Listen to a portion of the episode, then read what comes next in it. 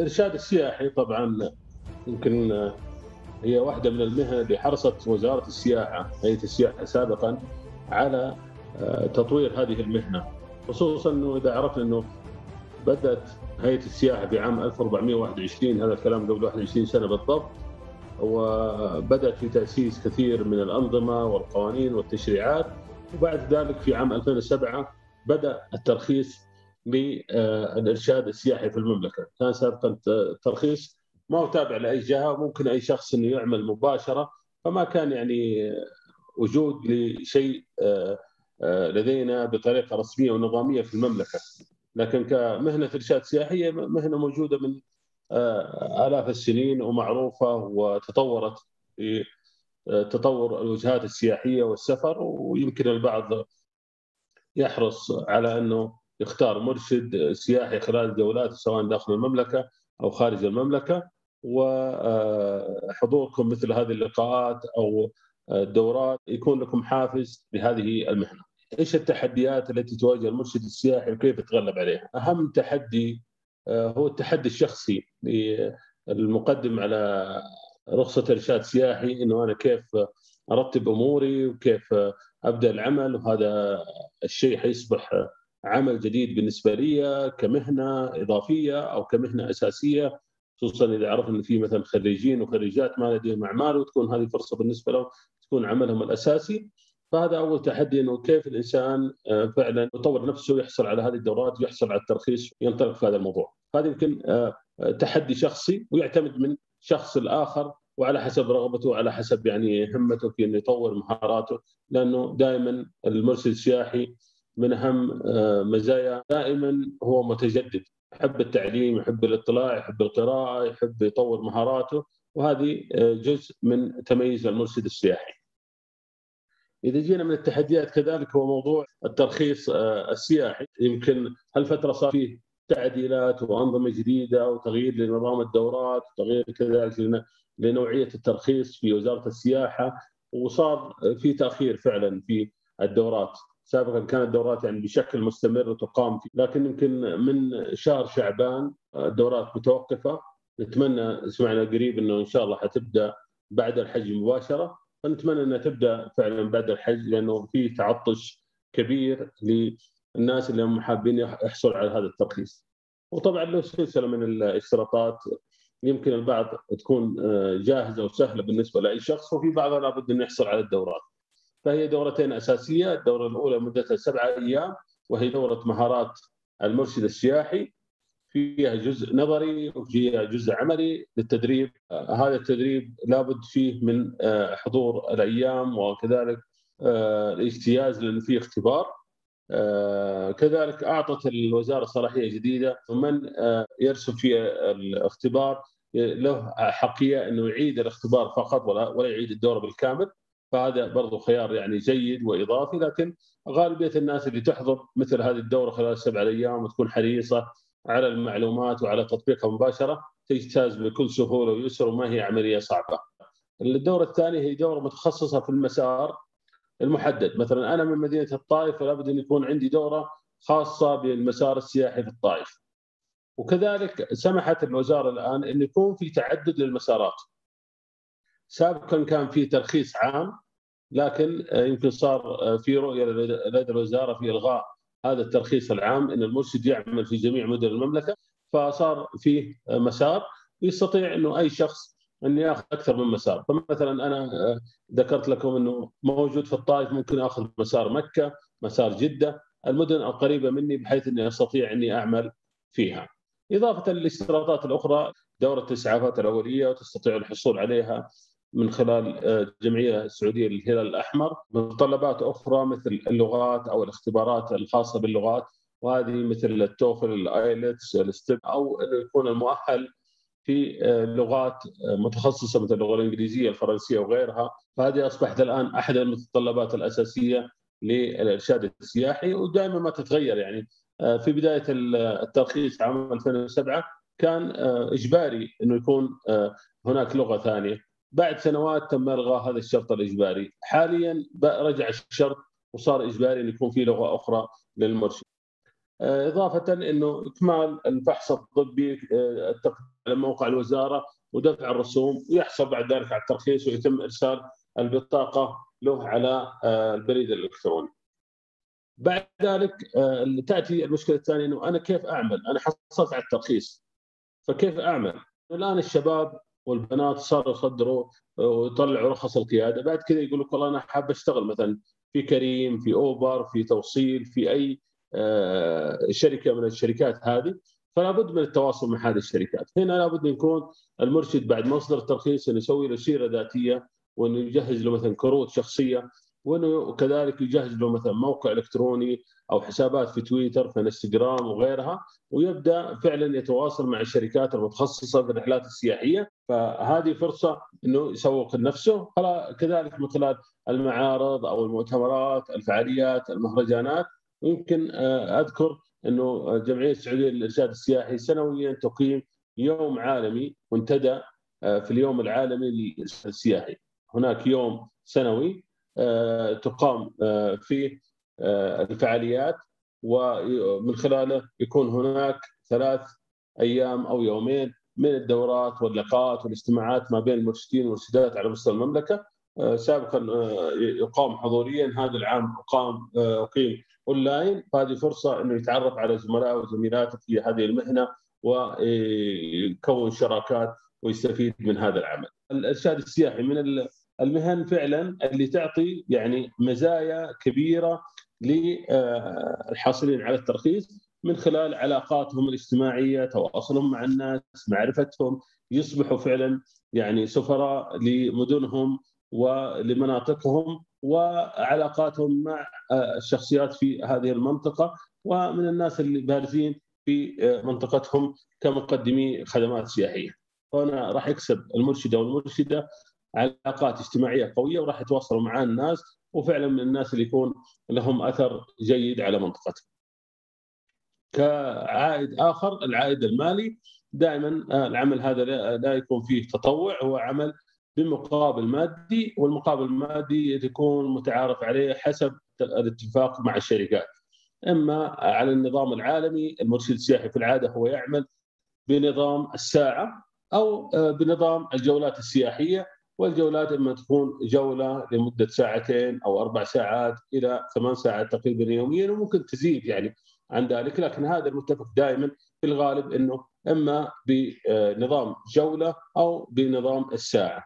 والعائد فيها كمهنة عائد جيد ومناسب ساعات يكون حتى مغري لغيره من الناس فهذا كإضافة لهذا الموضوع. لكن بعض المرات يكون عندك أربع خمس جولات في نفس الوقت. وهذا متى يصير؟ إذا صار فعلا المرشد نشيط آه، متحرك في منطقته آه، في منطقته مثلا في قله في المرشدين أو آه، في إقبال كبير مثلا زي الطائف مثلا وقت سوق عكاظ والمهرجانات أو منطقة عسير في الصيف يعني في مثل هذه الأمور فهنا فعلا لابد أن يصير يعني في تطوير لهذا العمل وهذا اللي يصبح بعد ذلك إن المرشد يبدأ يطور من نفسه وينشئ مؤسسة خاصة له آه ك آه مؤسسة تنظيم رحلات. يبدأ في إنشاء مؤسسة تنظيم رحلات وهنا هذا التطوير للعمل يصير. بدل ما كان العمل فردي هو شخص واحد الآن أصبح العمل مؤسسي وأصبح عنده مؤسسة خاصة وأصبح لديه موظفين يديرون العمل مثلا محاسب موظفين استقبال سكرتاريا مرشدين ومرشدات سائقين.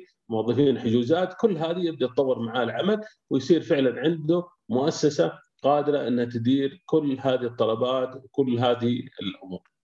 متى يبدأ يخطط لهذا المشروع لابد من معايير معينة، أول شيء لابد إنه يكون متفرغ بشكل تام عشان فعلا ينجح ويبدع في هذا العمل. اثنين متى ما احس إنه في ضغط فعلا عليه هو كشخص ما هو ما هو قادر يغطي الطلبات، لكن إذا كان مثلا والله أنا خلال الأسبوع يجيني طلبين ثلاثة بس وباقي الأيام فاضي فما أحتاج إني أفتح مؤسسة وأربط نفسي ومصاريف وتكاليف وتوظيف موظفين وأمور أخرى تكون على على طلب بسيط أو أنا في منطقتي ما في شيء احتياج كبير لهذا الشيء. فهنا لابد أن يتحدد المعيار. متى أفتح المشروع؟ ولابد أن ترتكز على نقاط معينة تعتمد على آه، رغبة الشخص في تطوير عمله. آه، كذلك تعتمد على المنطقة اللي هو حاب يكون متخصص فيها ويعمل فيها بشكل كبير. وكذلك في عدد الطلبات اللي تكون عنده وهو قادر يغطيها أو لا. كيف أنجح كمرشد سياحي في منطقة معينة أو كيف أنجح كمنظم؟ لابد أن يكون هو الشخص الخبير الشخص الواعي في هذه المنطقة. أنا مثلا الآن لو توجهت إلى منطقة حائل ممكن أكون أعرفها وأعرف مواقع فيها وأعرف خدمات فيها وأعرف أشخاص فيها لكن لن أكون أفضل من ابن المنطقة. ابن المنطقة هو أفضل مني بكثير. فهنا لابد أن يكون أفضل بشكل كبير. فهنا أفضلية لأبناء المنطقة أو الأشخاص اللي هم يعني عاشوا في هذه المدن وتمرسوا فيها بشكل كبير. يعني خلونا أقول لكم مثلا إحنا مثلا حبانا الله في منطقة مكة المكرمة إنه بين الطائف وبين مكة وبين جدة كلها 200 كيلو. فأنا ممكن أفطر في الطائف أتغدى في مكة أتعشى في جدة وأرجع في نفس اليوم وهذه ممكن تكون برنامج سياحي بيوم واحد. فهذه فرصة إني أعرف ثلاث أربع مدن ومناطق معينة في نفس اليوم. بيني وبين الطائف ما بين الطائف والباحة 200 كيلو. هذه برضه ممكن تكون برنامج ما بين الطائف في منطقة مكة والباحة في منطقتها. فاذا هنا نجاحي كمرشد أو كمنظم من خلال إنه أنا أزور هذه المناطق من خلال قربها من خلال عدد الجولات اللي أنا قدمتها وهذه مسألة تراكم خبرات.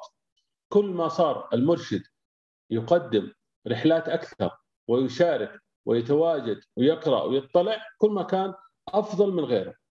لكن إذا أنا جالس والله لين أحد يتصل علي ولين أحد يطلب خدماتي ولين أنا أشوف الرحلة هذه مناسبة لي ولا غير مناسبة وهذا يمكن نجده صعوبة في بعض المرات مثل فترة الأعياد والمناسبات.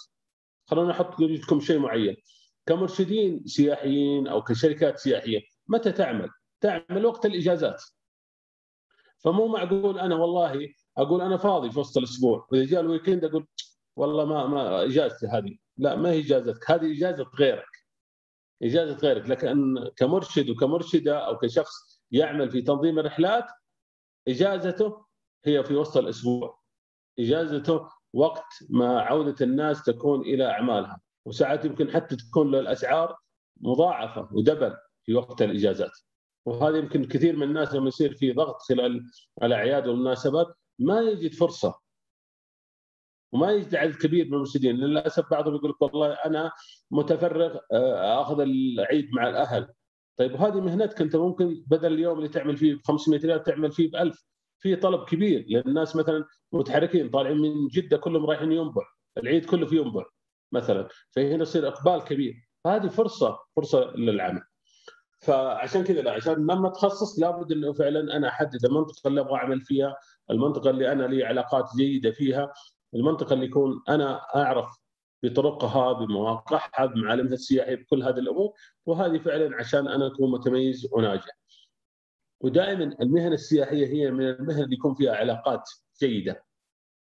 لكن الانزواء والابتعاد عن الأضواء وعدم التواصل مع الناس وعدم الراد تمام هذه كلها تسبب فشل في عمل المرشد أو منظم الرحلات. لأن الناس إذا تواصلوا معك مرة وقالوا والله يا علي نبغى نتمشى معك اليوم ودينا مثلا معك إلى آه، أملج. قال لهم والله المرة هذه أنا مشغول عندي اختبارات في الجامعة. اتصلوا بعد شهرين. والله نبغى نطلع معك يا علي. والله عندي ضيوف في البيت ما أقدر. فلو تواصلوا معه مرتين ثلاث خلاص.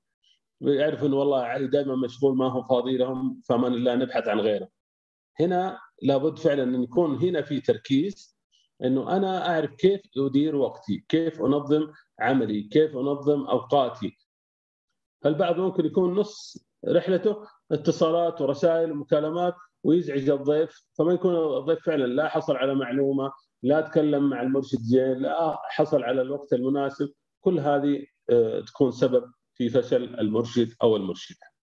أهم نصيحة فعلا العمل السياحي دائما أنا أشبهه بموج البحر دائما متجدد ودائما القطاع السياحي عموما بجميع العاملين في القطاع عاملين في قطاع الإيواء السكني، عاملين في قطاع الضيافة، عاملين في قطاع الإرشاد السياحي وتنظيم الرحلات، كل هذه القطاعات وغيرها من القطاعات السياحية والخدمات هم ناس متجددين، هم ناس يطوروا من مهاراتهم، يطوروا من نفسهم، هم ناس مبتسمين، هم ناس يكونوا علاقات مع الآخرين، هم ناس حريصين على خدمة الطرف الآخر، هم ناس يسعون إنهم يكونوا آه، مرآة لمجتمعهم ولوطنهم عشان كذا يسمى المرشد السياحي سفير الوطن.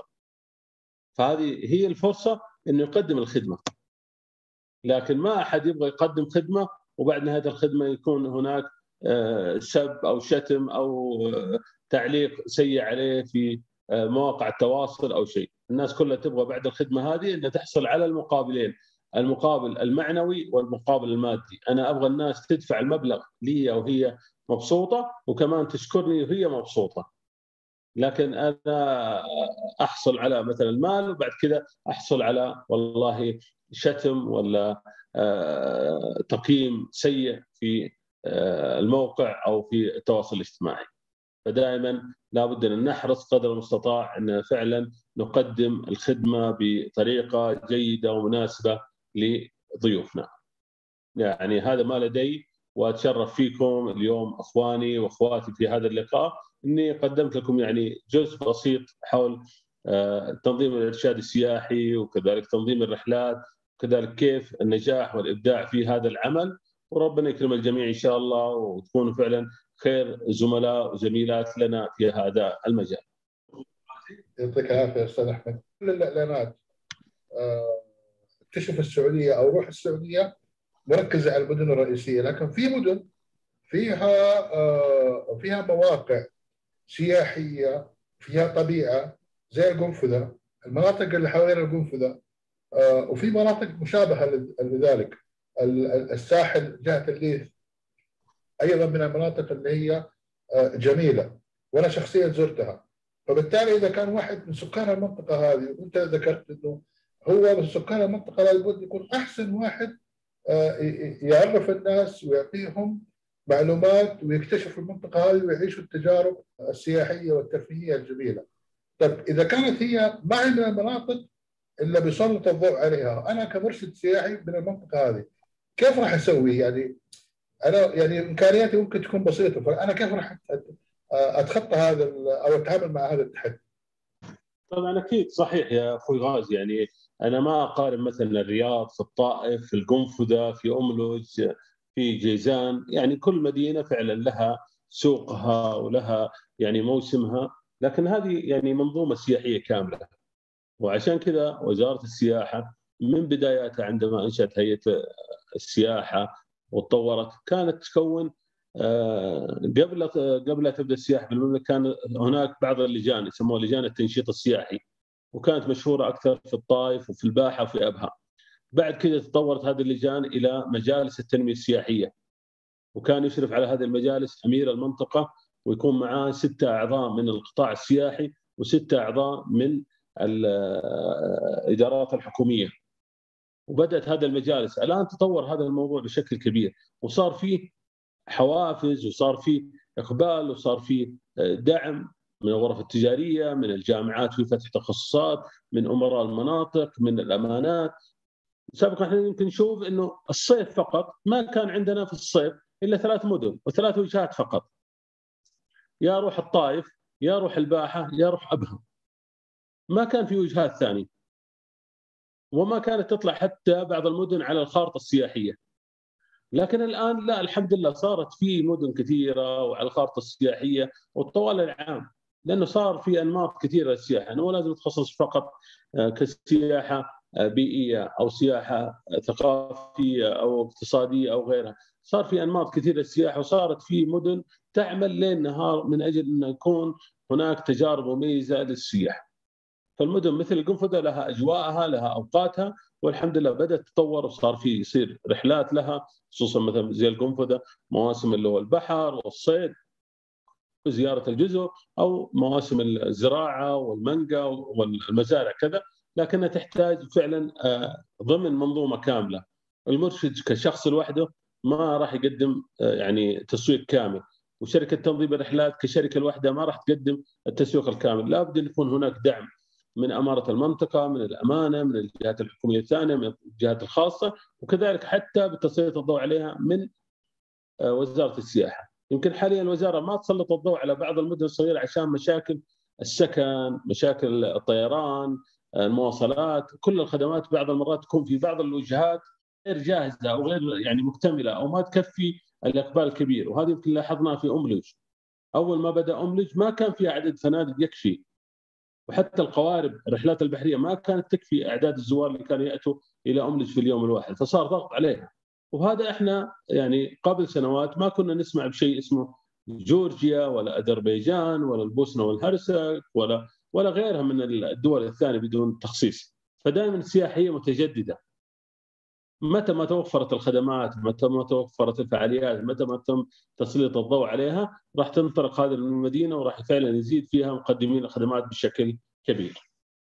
آه هذا يقودنا لنقطة أنت ذكرتها أستاذ أحمد أنه هو الشخص اللي يكون في بدايته بعد ما إن شاء الله يأخذ الترخيص تبع المرشد السياحي آه أنه هو يبدأ يطور المعرفة آه والخبرة حقته ويطور من شبكة العلاقات حقته في المدن القريبه منه خصوصا إذا كان المدينة اللي هو فيها ليست من المدن المستهدفة لأنه ممكن يكون لسه الخدمات ما هي متكاملة آه، بالشكل آه، الملائم اللي نحن نبغاه يعكس على المدينة هذه وبالتالي ينعكس على البلد ككل زي ما ذكرت المثال الخاص بأمريكا. وبالتالي لما أنا أشتغل على موضوع تطوير مهاراتي الشخصية وممكن أشتغل على إنه أنا أعرف أقرب مدينة مني ارجو برضو أكتشف معالمها وأعرفها أكثر. وبالتالي عندي فرصة إني أتعاقد مثلا مع زي شركة آه، آه، التجربة الثرية الخاصة فيك أستاذ أحمد. فممكن أنا والله لو كنت من سكان قرية مثلا آه، قريبة كذا شمال على شمال الطائف وبالتالي أنا أقدر والله أغطي المنطقة هذه بما إني أنا مرشد مرخص بالتعاون معك لأنه بيكون في تكامل. وانت حيكون عندك حاجة إنه تزيد النقاط الجغرافية ل... ل... كخدمات أو كباقات الناس ممكن تكتشفها وتعرفها وتزورها وفي نفس الوقت الشخص هذا آه، ممكن يكون غطى جانب لغاية ما يصير في آه، تغطية المنطقة اللي هو ساكن فيها. هذه ممكن تكون غير إيش وجهة نظرك في الموضوع هذه؟ يعني العمل يتطور إذا كان في تكاتف بين الجهات وفي مقدمين خدمات أكثر وأكثر، الاقبال السياحي لما فتحت التأشيرات السياحية وصل ما يقارب من نصف مليون سائح من خارج المملكة من أكثر من 48 دولة خلال ثلاثة أشهر. والمملكة واضعة رؤية لهذا الموضوع في عام 2030 راح يكون عندنا 100 مليون سائح. تمام؟ إن شاء الله إن الظروف تتحسن خصوصا بعد كورونا والأمور هذه فلو قلنا ما نبغى 100 مليون نبغى 50 نبغى 10 مليون طيب ال 10 مليون هذول من بيخدمهم؟ لابد ما يكون في شركات لابد ما يكون في مرشدين لابد ما يكون في شركات نقل وباصات لابد ما يكون في فنادق ومنتجعات. يعني لابد ما يكون في خدمات كبيرة. سابقا ما كان عندنا إلا كليتين أو ثلاثة في المملكة تقدم آه، تخصص الإرشاد السياحي أو تخصصات سياحية، الآن زادت عدد الكليات اللي فعلا صارت متخصصة في هذا الموضوع وصارت فعلا تقدم الدبلومات أو البكالوريوس أو الدراسات العليا في السياحة. وصلنا الموضوع اللغات. يمكن أخوي علي هنا يسأل إنه مستوى اللغة. اللغة مو شرط انه عندي اختبار أنا ممكن أروح أختبر STEP آه، أو TOEFL أو IELTS أو أي اختبار آه، مطلوب مني وأرفع على موقع الوزارة لأن الوزارة هي اللي تطلبه مو جمعية الإرشاد. فالوزارة تطلب هذا الاختبار أو الشهادة وأرفعها الموقع لكن ممكن أنا الاختبار هذا صدف معي وجبت 80% ورفعت الشهادة وطلعت الترخيص. لكن لما يجي يقولوا الميدان يا حميدان وأنا مع السياح الآن وأنا ماني قادر أتكلم كلمتين على بعضها.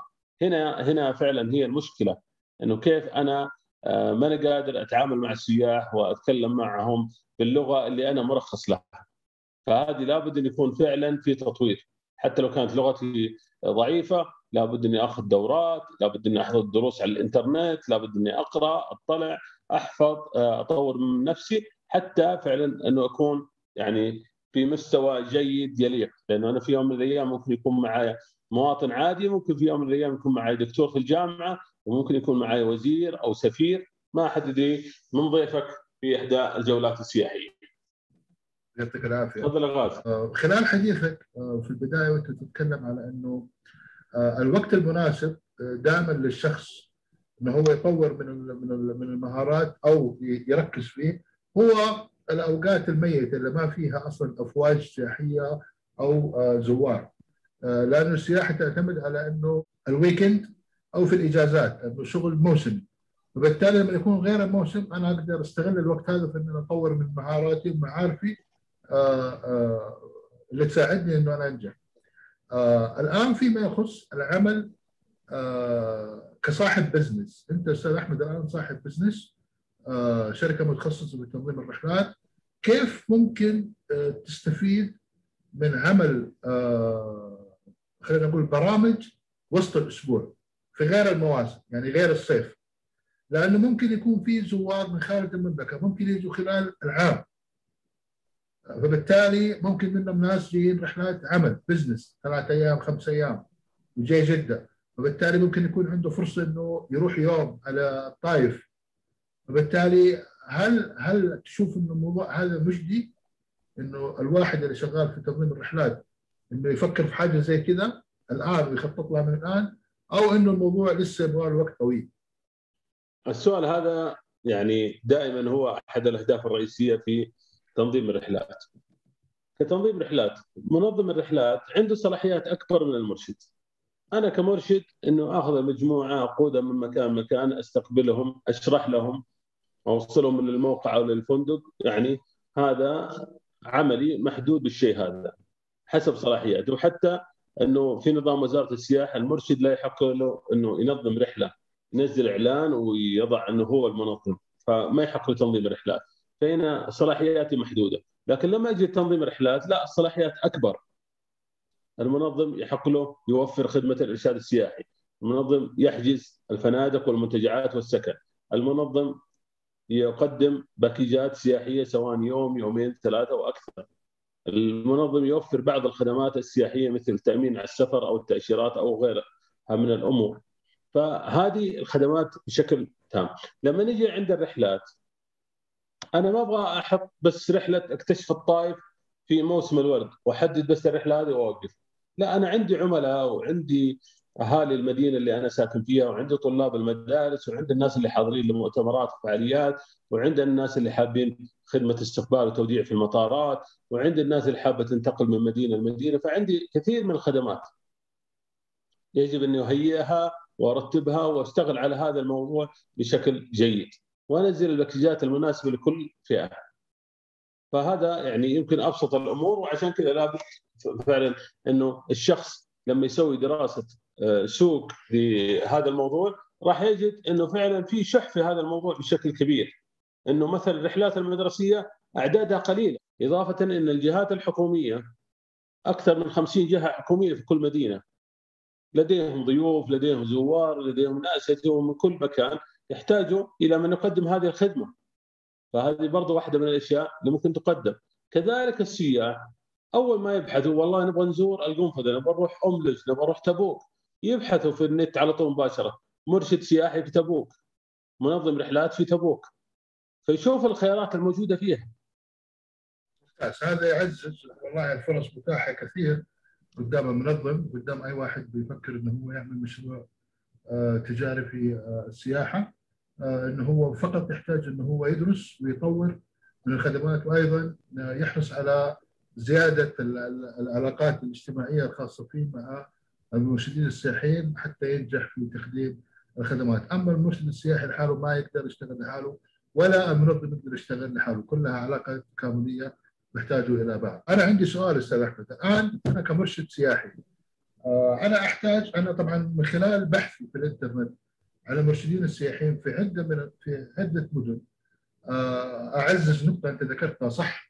في لقات في لقات ناس عندهم لغة كويسة ولكن هو مو مرخص إنه هو مرشد سياحي باللغة الإنجليزية. لازم يكون مرخص من وزارة السياحة. وهذا أعتقد بناء على الاختبار والمقابلة اللي تجرى. فيما يخص الآن مرشد سياحي هل يحق للمرشد السياحي إنه هو خلال الجولة اللي بيقدمها زي ما انت تفضلت ساعة أو ساعتين ثلاثة يقدم خدمة إضافية ما هو متفق فيها مع المنظم؟ لكن ممكن صحيح. الرحلة مدتها ساعتين في جدة. آه حابب المرشد إنه يعني يعمل حاجة كذا زيادة. يعني يفرح الجروب هذا زيادة عشان يخل... هو طبعا كذا قاعد يفكر. هو حريص إنه مدى الرضا يكون مرتفع. فيقول إيش رأيكم وديكم تشوفوا النافورة هذه؟ يقربهم من المنطقة اللي فيها النافورة أو أحد المعالم الموجودة بجده ممكن ما تكون ضمن البرنامج. هل لو عمل حاجة زي كذا منظم فيها خطأ؟ الجانب الأول المرشد هو ينفذ البرنامج السياحي، البرنامج السياحي الآن إنه مثلا يطلعوا الكورنيش يروحوا جدة التاريخية يروح المتحف يروح المطعم ويروح الفندق، انتهى البرنامج. تمام؟ فما أقدر أضيف على البرنامج ولا أنقص إلا بعد التنسيق مع المنظم ولسبب ما. فمثلا لو الآن رحنا إحنا لجدة التاريخيه واخذنا جولة فيها، المفترض أن ناخذ جولة جدة التاريخيه في ساعتين. لكن وجدنا أنه في مثلا أعمال ترميم صيانة وفي شوارع مغلقة وفي مناطق ما غير مسموح الزيارة فيها. فجولتنا أخذت فقط نصف ساعة. وباقي عندي وقت. والمجموعة ما يبغى يرجع الفندق بدري يبغوا يستمتعوا يبغوا ينبسطوا يروحوا مكان ثاني. فقالوا يلا نروح عند النافورة مثلا. والنافوره ما هي موجودة في البرنامج. هنا يجب أني أبلغ منظم الرحلات. إنه ترى المجموعة آه، لهم رغبة في هذا الشيء. ويجب أن المجموعة يكونوا هم متفقين على هذا الموضوع أو إنه قائد المجموعة في العادة الجروبات السياحية اللي تأتي من يعني منظمة من خارج المملكة يكون في مشرف على الرحلة. فمشرف الرحلة هو اللي دائما يتواصل مع المجموعة فيقول لهم يلا هذا واحد. فاذا هنا في بعض المرات الظروف هي اللي تحدك إنك تغير البرنامج. مضبوط وفي بعض المرات المجموعة هم البرنامج ينتهي الساعة 7 المغرب لكن هم ما يبغوا يرجعوا 7 المغرب. يبغوا يرجعوا 10 في الليل يبغوا يزودوا وقت. راح يمكن يصير في استهلاك أكثر مثلا لوجبات أو لضيافة أو أمور ثانية. تمام؟ فلا بد من التنسيق مع منظم الرحلات في هذا الموضوع. إذا وافق وكذلك المجموعة موافقين على هذا الموضوع تم الاتفاق عليه لا مانع. لازم ارتب مع المنظم وأنا إذا كان عندي استعداد أكيد بس لازم ارتب مع المنظم أول شيء. أي. وأنت ترتب نفسك يعني أنت ممكن بعض المرات يكون هذه المناسبة مهمة بالنسبة لك. ما تقدر تقول والله أنا متفق إنه أنا أعمل معكم إلى 7 المساء بعد كذا 9 عندي مناسبة. عندي والله خارج من الجامعة لابد اني احضر حفل تخرجه. فأنا أعتذر منكم. فلا بد أن يكون في وضوح في هذه الأمور، في بعض المرات زي ما قلت لك إنه في فترة طوارئ ممكن تغيروا على موقع ثاني تتفقوا مع المجموعة تتفقوا مع منظم الرحلات وتروح المتحف تروح السوق وتروح موقع آخر. هل ممكن المرشد يستعين بمترجم؟ المترجم ممكن ما يكون مرخص. طيب هذا هذا السؤال دائما يسأل. طبعا المرشد السياحي أنا الآن اتفقت مع الأستاذ أحمد يكون مرشد سياحي معنا لكن ما يجيد اللغة الإنجليزية. واحضر مترجم معه يمكن الشركة ما عندها مشكلة ويمكن الجروب ما عندهم مشكلة لكن المشكلة وين؟ إن المترجم هذا إيش يبغى؟ يبغى كمان إيش؟ مبلغ مالي فيصير فيه كلفة، إما إن المنظم حيدفع مبلغ إضافي وهذا المبلغ يكون مثلا خسارة من عند المنظم أو في غلاء في قيمة التكلفة، فإذا هنا آه، ما ما هو ممنوع إنه يستعين بمترجم وهذا تصير في بعض المرات إذا كان ما في مرشدين مثلا يتكلموا لغة إنجليزية، لغة صينية، لغة يابانية، أي أي نوع من اللغات تمام؟ لكن راح يكون عليها كلفة. الله يعطيك العافية أستاذ أحمد. واضح. إن شاء الله. شباب عندكم أي سؤال قبل نختم اللقاء مع أستاذ أحمد؟ آه والجزئية الأخيرة اللي حنتكلم فيها يمكن أنا يعني أنا أسميها الكرت الذهبي. فالكرت الذهبي اللي هي النصيحة خلاصه خبرات أستاذ أحمد في ال 15 سنة هذه الارشاد السياحي يلخص لنا هي في نصيحة للناس المقبلين على هذا العمل. وإذا عندكم أي سؤال تفضل. قبل النصيحة في أخوي محمد محمد الحارثي إنه كيف يعد المرشد نفسه هي للمقابلة واستخراج الترخيص وكذا؟ طبعا في في أكثر من طريقة. يعني أنا واضح في قناتي على اليوتيوب آه، مقطع فيديو يشرح بالكامل كيف يقدم الواحد على رخصة الإرشاد السياحي. كذلك ممكن يدخل على موقع الجمعية السعودية للإرشاد السياحي يشوف الطلبات ويبدأ يجهز هذه الطلبات من بدري. كمان آه، نفس هذه الرحلات إذا كان هو مقبل ممكن يطلع مع مرشد مرخص. يطلع مع مرشد مرخص جولة مرة أو مرتين يشوف طبيعة العمل. هل هي مناسبة له أو لا؟ لأنه هذا مشروع يعتبر مشروع زي مشروع تجاري كدراسة جدوى. فأنا مثلا اليوم أنا بطلع رحلة سياحية يجي معي أخوي محمد يطلع معي في نفس الرحلة يشوف يتابعني يطلع على الرحلة يطلع على التفاصيل فيشوف هل هو مستعد أو لا. فهذه ممكن يعني أهم الأشياء. آه، المقابلة الدراسة الاختبار الدورة التدريبية كلها أمور يعني لا, لا تشيلوا همها. حتدرس وحتاخذ يعني أفضل المهارات حتتعلم عليها على يدين أفضل المدربين والمدربات من الجمعية. فما فيها مشكلة ولا فيها خوف. آه، كختام يعني ختام النصيحة أنا مبسوط إنه فعلا في شغف وفي آه، إقبال منكم وفي رغبة في العمل في القطاع السياحي. آه، العمل في القطاع السياحي مختلف عن غيره من القطاعات. عمل يكاد يكون يعني في بعض المرات على مدار ال 24 ساعة. عمل يحتاج إلى تركيز. وإحنا عارفين الخدمات هذه مو كل الناس ممكن تقنع فيها. يعني لو جينا كمنتج وكخدمة إحنا لو رحنا الآن كلنا شرينا آيفون ما ما راح نختلف لأنه خلاص عارفين مواصفاته وعارفين اموره وعارفين كل حاجة. لكن لو جينا خدمة دخلنا كلنا مطعم معين ممكن بعض الناس يقول لك المطعم والله جيد خدمته جيدة سريعين في إحضار الطلبات سريعين في تجهيز الأكل الأكل عندهم يعني لذيذ مبسوطين. وممكن نلقى شخص شخصين لا متذمرين. لا والله الأخوان هنا المطعم رائحته ما جميلة خدمتهم سيئة أكلهم مو لذيذ. فالخدمة دائما تكون حساسة. فهنا لابد إحنا فعلا قدر المستطاع نبذل قصارى الجهد أن نقدم أفضل ما لدينا عشان نقدم أفضل خدمة للضيوف اللي آه، يحصلوا على تجربة وعلى رحلة وعلى آه، تذكار معين خلال هذه الرحلة السياحية.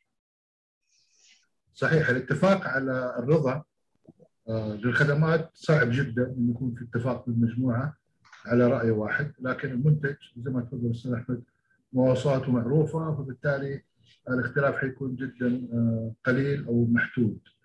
آه، يعطيك العافية أستاذ أحمد أنا سعيد وأنا أشكرك بالنيابه عن كل الشباب اللي حضروا واللي ما حضروا على تجاوبك معنا لهذا اللقاء واستفدنا بصراحة أنا شخصيا استفدت كثير من الحوار هذا والحديث خلاني يعني أفكر أكثر في الفرص المتاحة وأيضا التحديات المتاحة بشكل عملي إن شاء الله وأكيد لنا لقاءات قادمة إن شاء الله بإذن الله تعالى آه، معك أستاذ أحمد. آه شباب إذا عندكم أي سؤال أخير آه طيب ما في آخر سؤال واللي سألوه الأستاذ محمد. طيب. ماشي. يعطيك العافية أستاذ أحمد. يعطيكم العافية جميعا. آه شكرا لك أستاذ أحمد. آه أسعدتنا بحضورك. وإن شاء الله نستفيد من خبراتك أكثر ونستفيد أيضا من المواد اللي أنت طارحها سواء في الموقع أو في منصات التواصل الاجتماعي وقناه اليوتيوب إن شاء الله بإذن الله تعالى. الله يكرمك يا شكرا. شكرا لكم جميعا. ونراكم على خير إن شاء الله. وبد بياناتي وأموري. أنا راح أرسلها لأخوي غازي. يقدر يعني يشاركها معكم جميعا. وأبد أتشرف فيكم واتشرف في خدمتكم. وأبد أنتم آه، اعتبروا نفسكم من الآن أنكم زملاء آه، في هذا القطاع زملاء وزميلات في هذا القطاع. ربنا يكرم الجميع إن شاء الله. شكرا آه. شكرا لكم. شكرا شكرا. طيب يا شباب يعطيكم العافية جميعا. شكرا محمد شكرا أنوار شكرا علي شكرا نوار. ابتسام. شكرا لكم جميعا كلكم على الحضور وعلى التفاعل. يعطيكم العافية وأشوفكم إن شاء الله على خير. باذن الله تعالى شكرا شكرا.